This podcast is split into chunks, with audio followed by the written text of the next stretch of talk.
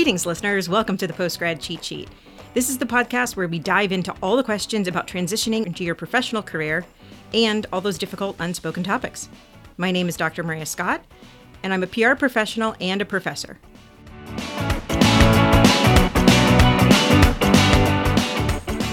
Welcome to the Postgrad Cheat Sheet. I am your host, Dr. Maria Scott. And this week, we're actually going to be talking about forming habits. And I have a really special co host this week. So, welcome Tim Coyle.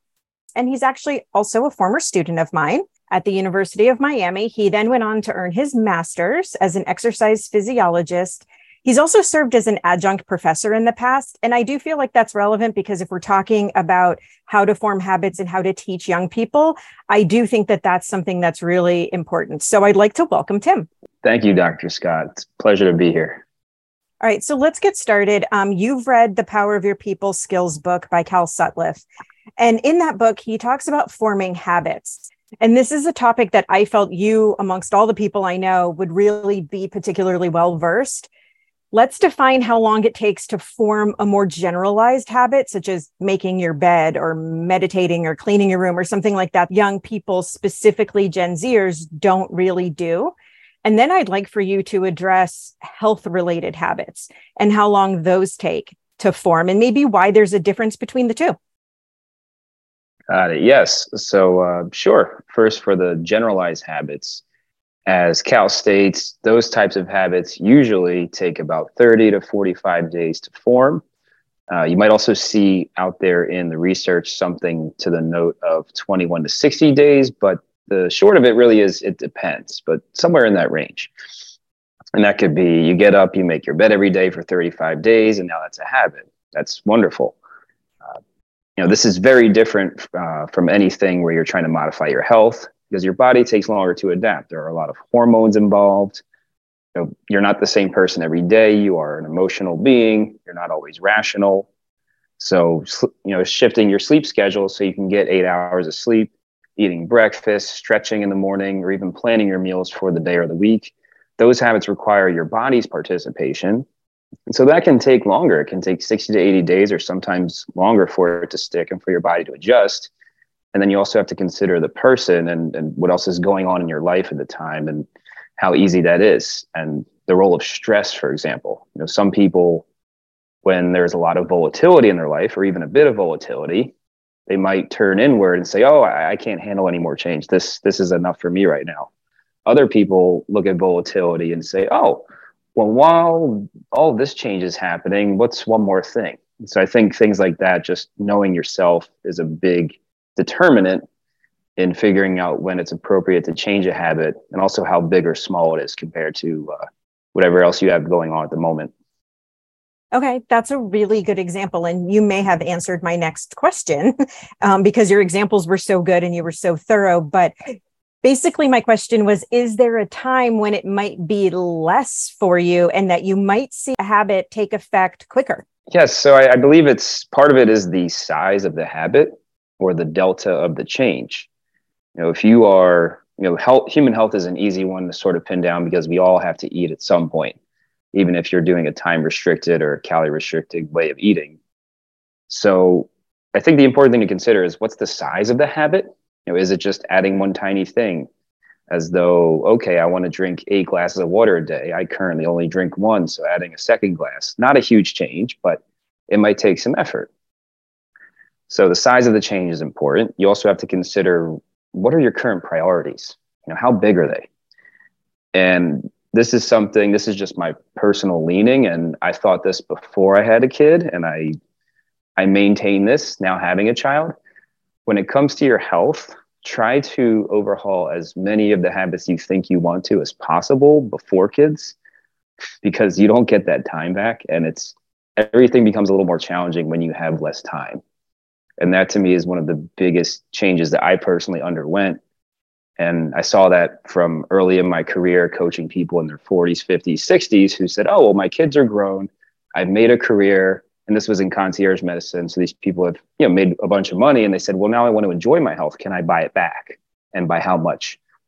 And so they had the kids part kind of done with but they said yeah you know that's that's something that's really not avoidable. Once you have kids that it, it takes a lot of time and there's less time for you there's less time for your health.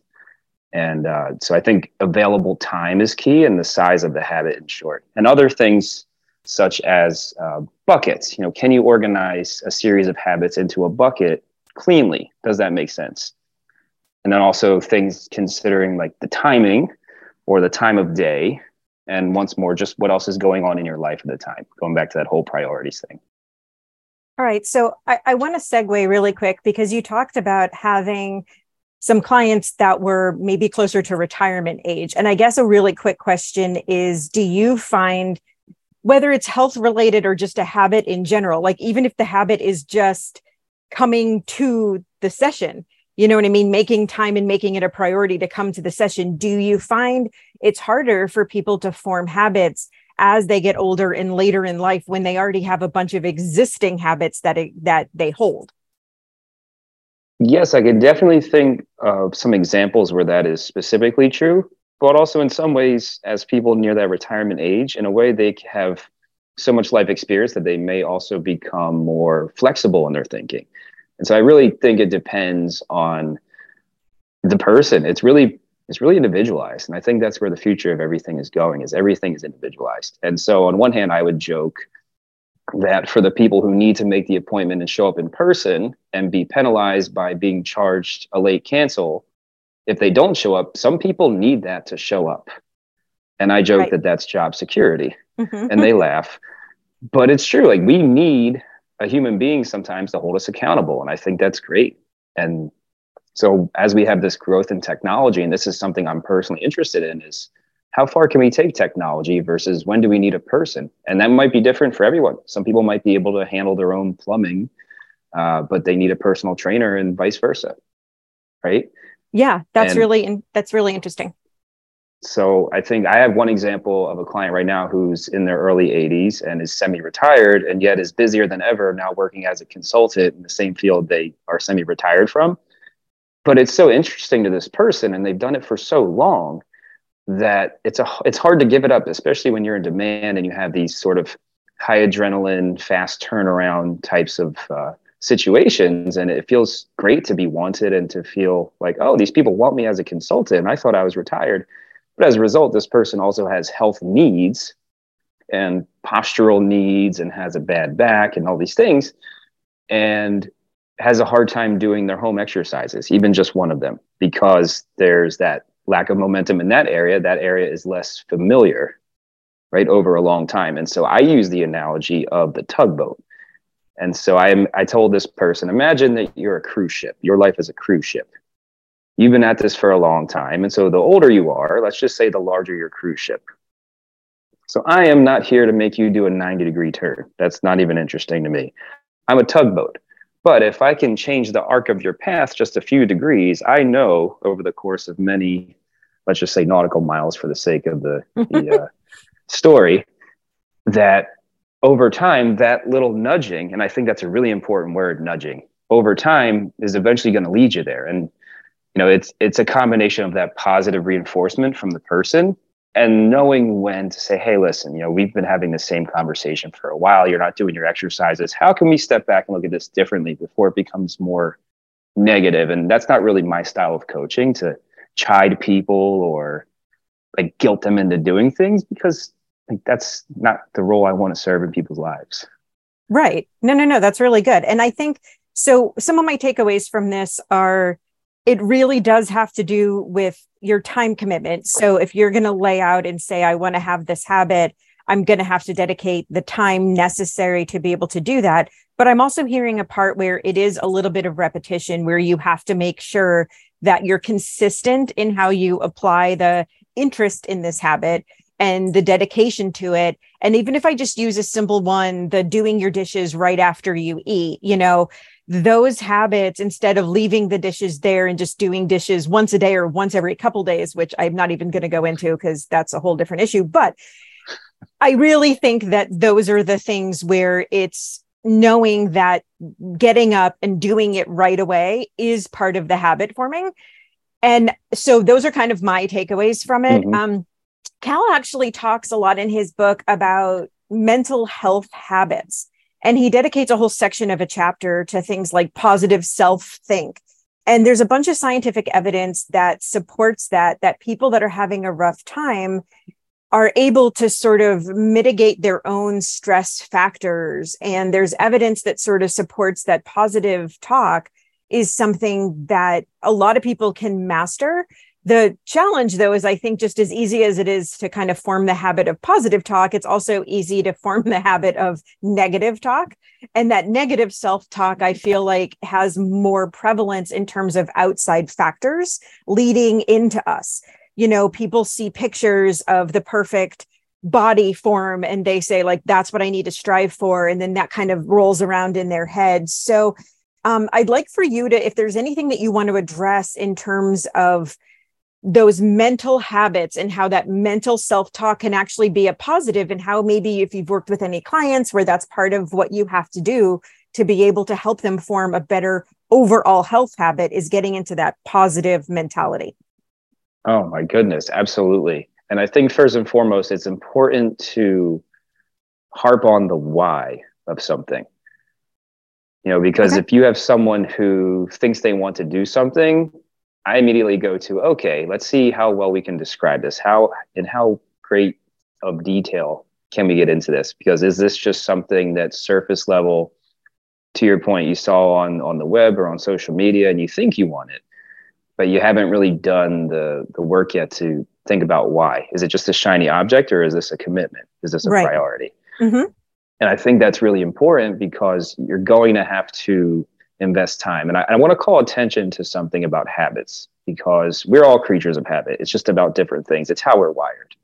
And the goal of creating a habit is to put it into our subconscious to the point that we don't have to expend mental energy to do it anymore. And I wish more people kind of use that as a framework for habit formation because you're going to have to invest energy into creating a habit before it can become more automatic. Just like learning to tie your shoes, right? Mm-hmm. I have a young child, so now I see the world anew through his eyes, and everything that he's learning. You know, there are times where even I get impatient. Why isn't he learning this faster? Oh, I forgot. He's this is all new to him. It's not new to me. And so I think sometimes when we look at things through the eyes of a beginner or just someone who's open to learning and growing, that we have to accept if you really want this habit, however big or small, you are going to have to invest time in the repetitions. And that's where coming back to the whole why of things, I love to use books. I love to read. And there are so many good books to the point of whether it's, you know, psychology or, you know, podcasts like this show, where there's a great compendium of knowledge in a certain area by a person who's very knowledgeable and experienced in that area, just like you are with this subject area, right? uh, the post grad cheat sheet. And mm-hmm. so leaning on other people who are expert in those areas to say, hey, like, how can I do a deeper dive into my self awareness and to figure out, like, do I really want this habit? And so some things come to mind, one of which is uh, a very, very popular book, James Clear's Atomic Habits. Mm-hmm. And I use things like that as a launching point in various ways to explain to people listen, if you really want this habit, you're not going to get it tomorrow. We know it's going to take at least 21 or 30 to 45 days, right? Depending on how, how big it is. But what we want to do is decide do we want to commit to it so that we can get it to the point where we've made the effort to make it subconscious. And then I think once we understand that that is a commitment, you know, that we want the results that come with that commitment, by having that sort of granular or atomic habit style of approach it's hey there's not so much onus on today or any one session or if you have a slip up you know cleaning the dishes that one day it's the fact that you created the awareness around a goal that you're committed to mm-hmm. and you don't beat yourself up for when you mess up but over time just know that that tugboat is nudging you in that direction and many days from now you will be more automatic at that and i think it was brian tracy who said in one of his books you know, people generally have one of two problems. And I love this because I always kind of, whenever I'm unsure of something, I bring it back to this. You either don't know what you want or you don't know how to get it. Right. And so I think he said a lot of the people just simply don't know what they want because once you do, then you can figure out how to get it, especially now with the internet. And so whether it's a habit or weight loss or muscle gain or you know a lot of the typical health ones, I think it's important to note also that industry plays a very important role in influencing people because they want to sell you things. Then you have, you know, big players like our government and health insurers who want to decrease healthcare spending. So just bringing it back to like the health example, it's important to consider that there are these massive influences already out there and what are they doing for you? So I always kind of pull it back to, you know, meditate on it for yourself. What is it that you really want? And if you can figure that out, then you can figure out how to get it. No, I think that that's really important. And I, I want to kind of shift that thought into something that I see every day. And I'm assuming you kind of saw this when you were teaching regularly as well. But one of the biggest things that young people kind of consistently say to me is Dr. Scott, I'm stressed, I'm overwhelmed, I have so many different things trying to form a habit seems daunting and it's it's they can't even get to that first part that you're talking about of why do they want to do this or what would this help and the funny part to me is if i break it back down and i say well perhaps you would be less stressed like let's talk about the root cause of your stress. And we actually sit in my highest level campaigns class. And we actually discuss what is the root cause of some of their stress. And when that root cause comes back to things that are just behavioral habits, simple behavioral habits, my room in my area is a mess and disorganized. I don't feel like I have enough time to be doing my homework because I'm always playing catch up. I'm behind and I can't get ahead. Sometimes my brain wanders and I can't get it to sort of shut down, or I feel like I'm not sleeping. And then when I don't sleep, it makes me anxious and it kind of creates this circle. And so the more we have these conversations, and I assume that a majority of the people listening to this are going to have that will have resonated with some of them to where they'll say, like, oh, yeah, that part's me, or all of those are me.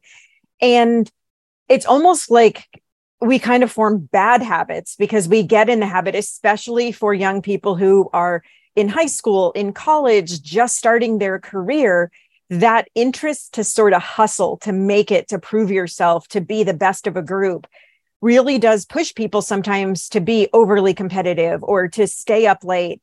And that, that's almost forming bad habits. So I guess I want to ask you the question of do you feel or do you have any advice on kind of getting out of bad habits? So kind of undoing a habit um, and then what are some of the things that you've seen people struggle with that maybe is a habit that they didn't know they had and it's preventing them from reaching this other goal that they have told you, oh, this is my actual, this is where I want to go. But then in your journey to get there with them, as you're nudging them along and you're the tugboat, you realize like, they, you know, if we use the cruise ship analogy, they actually have a rudder that is helping them go the other direction. And you're like, oh, well, actually, you have this bad habit that's going to be preventative. So let's address that first. Yes, absolutely. I think first and foremost, a big one is self sabotage. I think deep down, it's a combination of, to your point, so much momentum in another direction or maybe not fully checking in with oneself on why they want something or why they think they want it.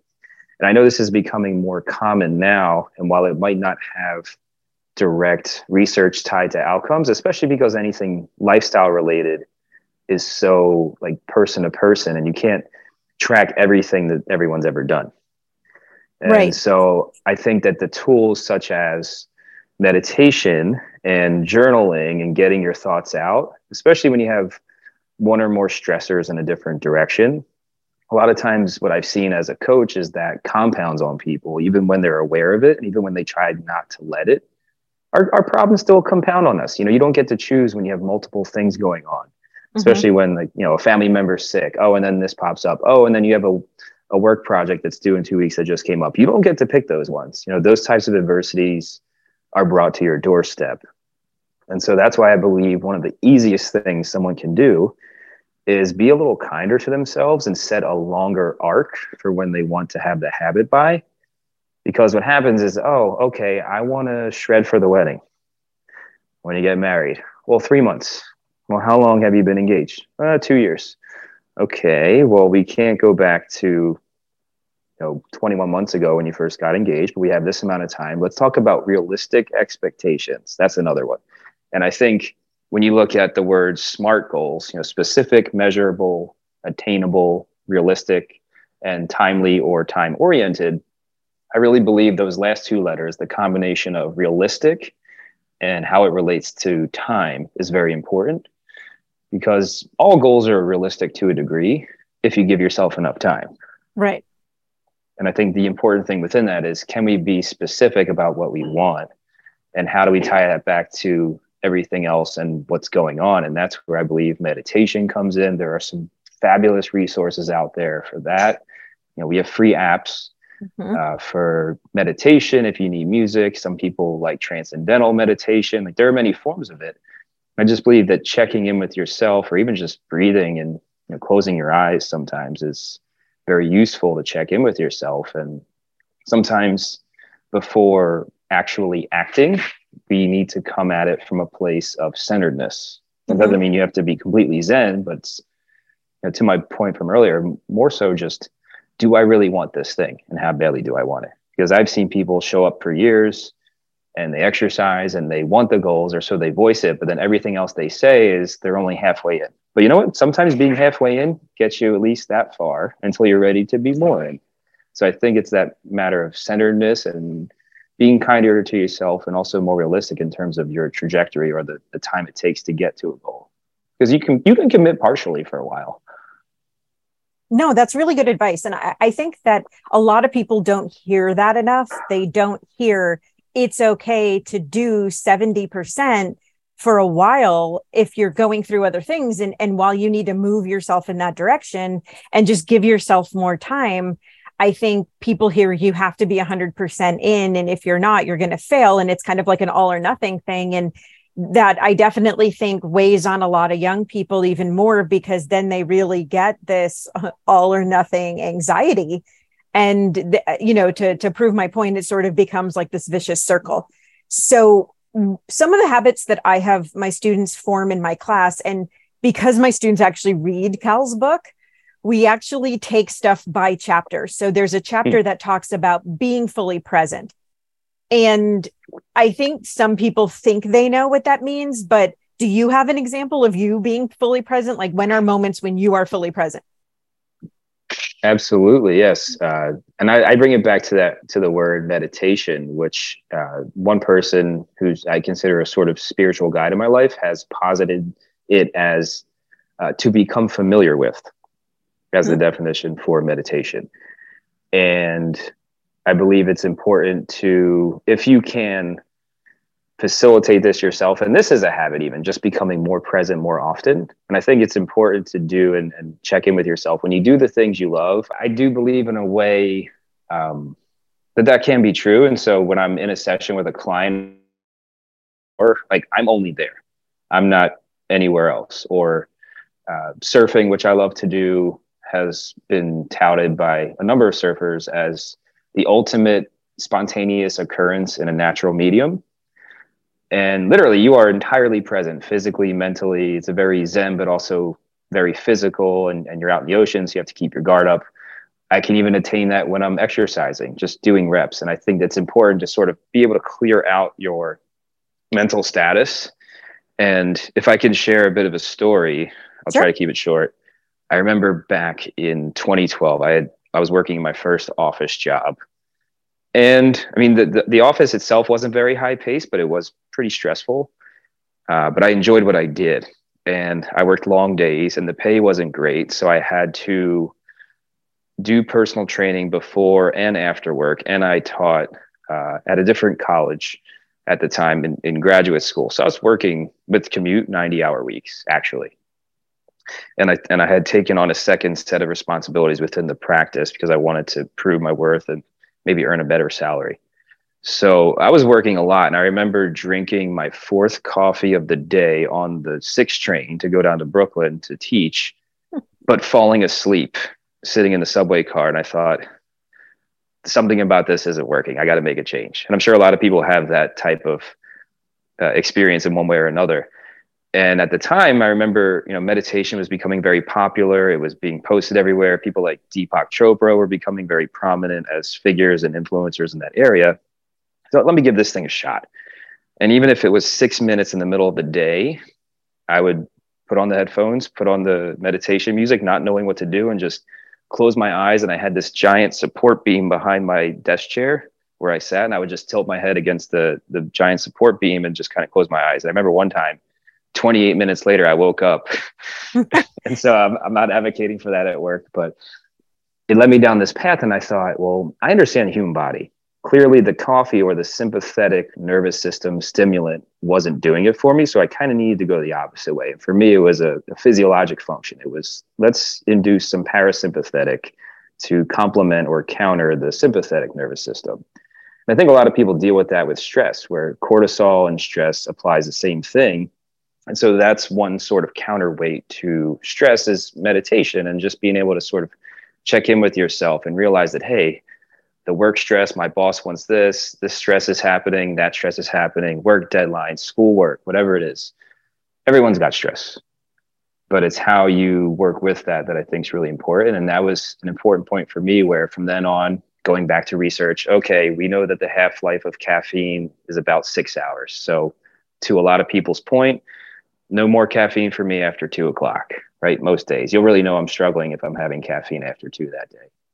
Hmm. or just uh, knowing you know the time of your circadian rhythm to your point about waking up and going to sleep if you have a consistent wake sleep cycle then you should know when your energy tends to wax and wane based on that you know there's a lot of research on that now and we have a better understanding what that looks like so i think the science is important but what's important is to center yourself best and first before you use the science that you can then best use it for you specifically? No i think that that's really important. And i i appreciate the story because what i think your first choice was which was to continue to add the stimulant throughout the day is most people's first choice. And they kind of move in that direction and for you it actually was kind of the opposite that worked. And i think that a lot of people wouldn't keep looking. They just keep adding coffee and keep dumping more of the stimulant on top of it. Um, i think that when i talk to my students and some of the things that i try really hard to get them to to self actualize and to work through and it's not necessarily a habit that we form but every week i make them look into something and do a little bit of interflection and and introspection and sort of ask themselves the questions of am i really living fully present so when i sit down to eat am i doing nothing but eating am I just focusing on my food, chewing my food, digesting, and I'm not scrolling through TikTok at the same time, or I'm not watching a TV show or trying to read my school books. I'm just spending 15 to 20 minutes eating and digesting my food. And then when I move on to my homework, I don't have music playing in the background. I don't have the television on. I'm not stopping every two seconds to text with my friends. And my version of asking them to live fully present essentially boils down to me saying to them, I really want you to learn how to do one thing at a time. And when I'm saying that, I'm not trying to unravel the concept of multitasking. I'm trying to make them realize that when they are able to actually control their focus, everything they do becomes brighter and better and their life starts to like it was very funny because I started to have students literally say to me, but my food tastes better. And I'm like, of course your food tastes better. And they're like, that doesn't make sense. And I'm like, actually, it makes a ton of sense. Or they'll say, I'm faster at doing my homework. And I my answer is, of course you're faster at doing your homework because you're not getting distracted and your mind doesn't have to like reset every six minutes. When your mind has to come back and pull back into that focus, that's a lot harder. And I think that one of the greatest gifts I got is years ago when I actually took Cal's class in person. I became very good at living fully present. And it was hard for some people because when I would go and teach and go to school, my phone goes away. And people would be like, Well, I can't reach you for six or seven hours. And I said, Uh huh, I'm teaching. And they said, Well, can't you look at your phone? And my answer is no, because then I'm not focusing on my students and I'm not teaching or when I'm in a client meeting, I don't answer other phone calls. I don't look at my phone. I don't do those things because my clients deserve my attention. One of the things I, I try to really work hard with my students because the more that they say to me things like, I feel like I never have enough time, my answer to them is let's just do a little exercise. So I will encourage everyone listening to the podcast to do this exercise. Open up your phone, and in all of our phones, it tracks how much screen time we use And the modern statistic, even for someone who works in social media on their phone mm-hmm. and has to use their phone for their daily work, the modern statistic is that we really shouldn't be on our phones more than two or three hours a day. And if Tim, you and I think about this back when we were kids, phones weren't even a thing. You know what I mean? Like people didn't have these phones in their pockets. They weren't spending two or three hours a day getting lost on TikTok or any of the social media platforms on Instagram or Pinterest or anything that they can get lost looking stuff up. And they just don't go down those rabbit holes. And I think that that buying back that time, like you kind of said, you can't go backward and, you know, say to that bride, let's go back 24 months or 21 months and start your your weight loss journey then as opposed to 3 months before the wedding. My answer to my students is always you're young now. Like you're in your 18 19 20 21 22 23 like whatever. You're in your young formative years this is the time to be forming good habits. This is the time to say to yourself i'm not going to lose time on something that doesn't benefit me in the long run. So i just wanted to kind of throw out to you what are some personal habits that you have that have made you successful? That is a great question maria. I have long taken the long term trajectory. And I'm not saying do as I do or do as I say, but this might be helpful because I got to the point where I was studying this subject area around age 21. And you know, that's a formative age to your point for a lot of people. And I just thought, wow, you know, even though I seem pretty healthy on the surface, and you are when you're 21 years old and you work out a lot and you're used playing sports, you can go out and have some drinks with your friends, be hungover, go eat fast food, maybe take a short nap, and then bounce right back, right? Mm-hmm. And like nothing happened. As you get older, it doesn't really happen that way. And as I started learning more about the human body, I realized, wow, if I really want to live well into older age, and I do, I realize I'm not going to be able to make these changes overnight, but I got to start somewhere. And it was helpful for me, especially at the time being engrossed in learning about nutrition, learning about you know human health and the changes that happen to us and what to expect as we age. And so right now I have a goal. Uh, I'm 36 years old. By the time I'm 50, I have a goal that I do at least a few minutes, five or 10 every day of yoga. Because I know as we get older, we have a loss of collagen in our bodies. We are not as well able to rebuild our tendons and our ligaments. We just naturally get stiffer and so that's a long-term goal of mine whereas when i was 21 and learning this stuff i was just thinking i got to learn how to cook and actually make healthy foods palatable and the slop that i was cooking then i would not eat, eat eat now but you have to start somewhere right and yeah the, the early smoothies i made i had no idea what i was doing and to me like mexican night was just throw together everything you can think of that would be in a mexican restaurant into one pot and cook it until everything's cooked thoroughly. And then I will have that stew for the next three days because I'm a college student on a budget. And now, like, I, I love cooking genuinely. And we can make better dishes now than we did 15 years ago. And also, I want to point out that even though youth isn't blessing me the way it did 15 years ago, I'm almost certainly in better shape in a lot of ways, wiser, smarter, much better habits, and would probably, if I fought the younger version of me, I would probably win almost certainly. So not that that's what it's about, but I always use that as an analogy for my clients, regardless of age. Like, hey, I knew I wasn't going to be able to make those changes overnight, but I committed myself to the direction. And I know that's hard to do when people are, especially when you're paying attention to social media and you're paying attention to these things, these sort of marketing or distractions or whatever you want to call it, influences, and they're trying to grab your attention with these black and white things. Like do this get that. And it just doesn't work like that because you can't pause your life from everything else to just do that input output. You have to assimilate that input output into the rest of your life.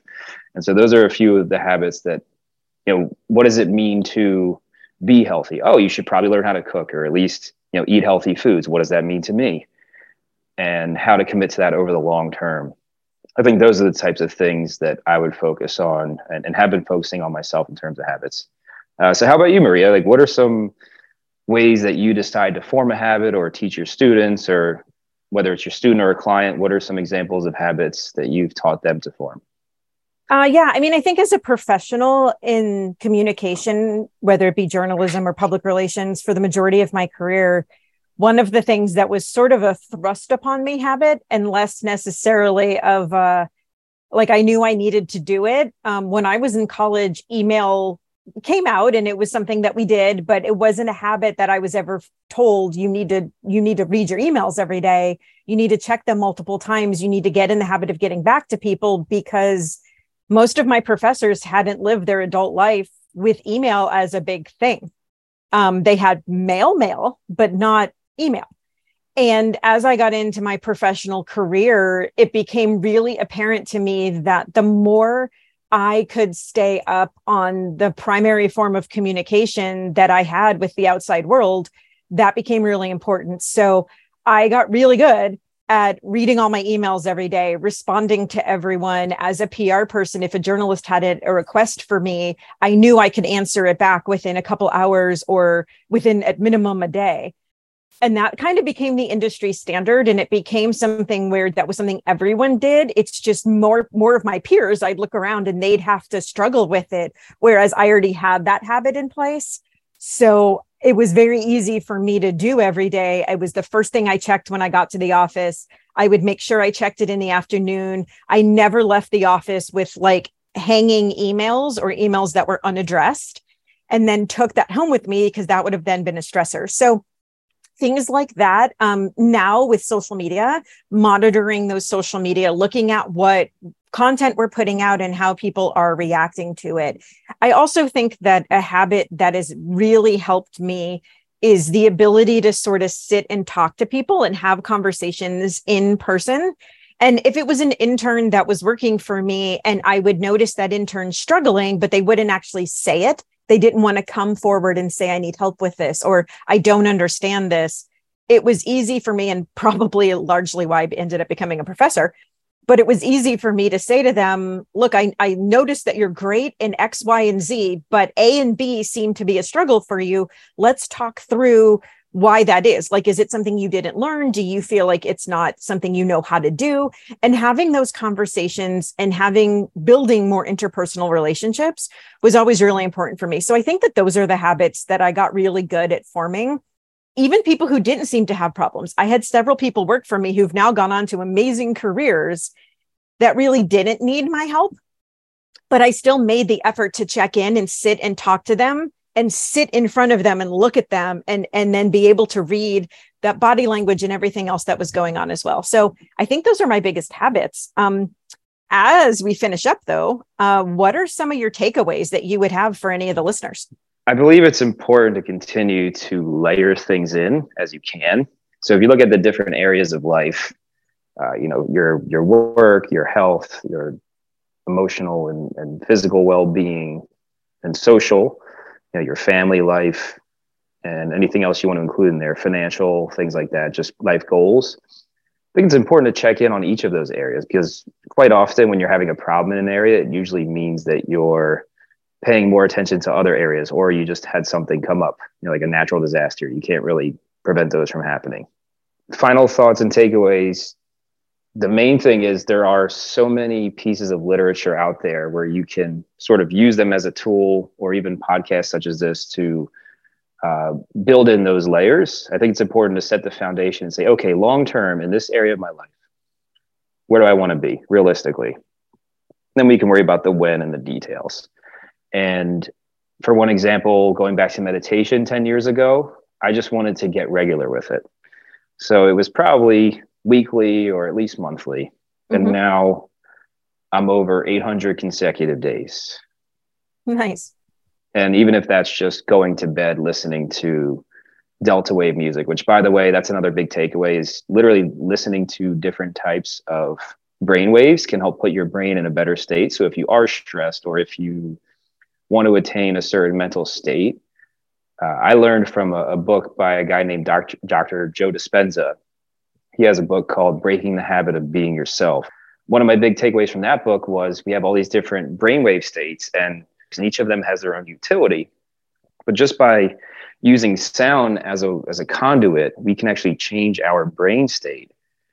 And I think tools such as meditation from that context are extremely helpful to get in touch with ourselves with with or without the desire to change a habit, but especially to help support habit change or habit building, because you're going to come at things from a more centered place. And I agree with you fully, Maria, that cultivating presence itself is a great habit and it can take time. And I can't tell you when it's set in for me in terms of when I made that switch, but I know it's been over these past 10 years where I've been able to do what you described. And like yourself, I'm not multitasking. I'm not checking my email. When I'm at work, I'm with the client. I'll check emails in between if I have a few minutes, but I'm really not a multitasker in that way because I've chosen to cultivate presence. And for those who can do it, that's great. Uh, I'm just not one who's going to, you know, look at a client and, and check an email at the same time. I don't think I can physically do that at this point. So I think it's important to just kind of ask yourself, what do I want my life to look like in 10 years? Create the longer trajectory and just say, am I headed towards that in this area?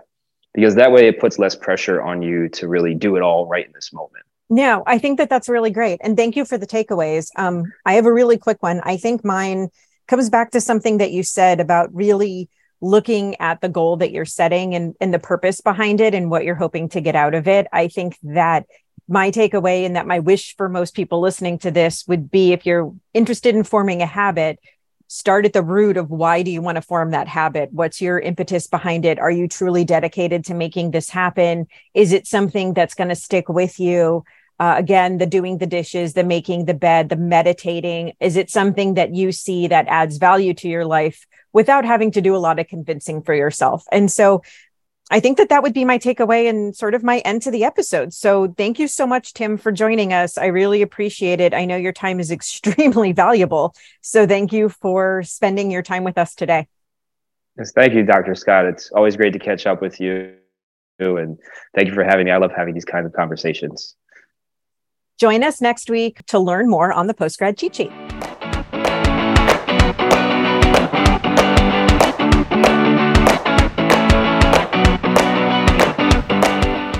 Thanks for joining us for the Postgrad Cheat Sheet. Click in our description and visit the website to see our upcoming topics so you can submit your unspoken questions. Connect with us on LinkedIn and Instagram at Postgrad Cheat Sheet.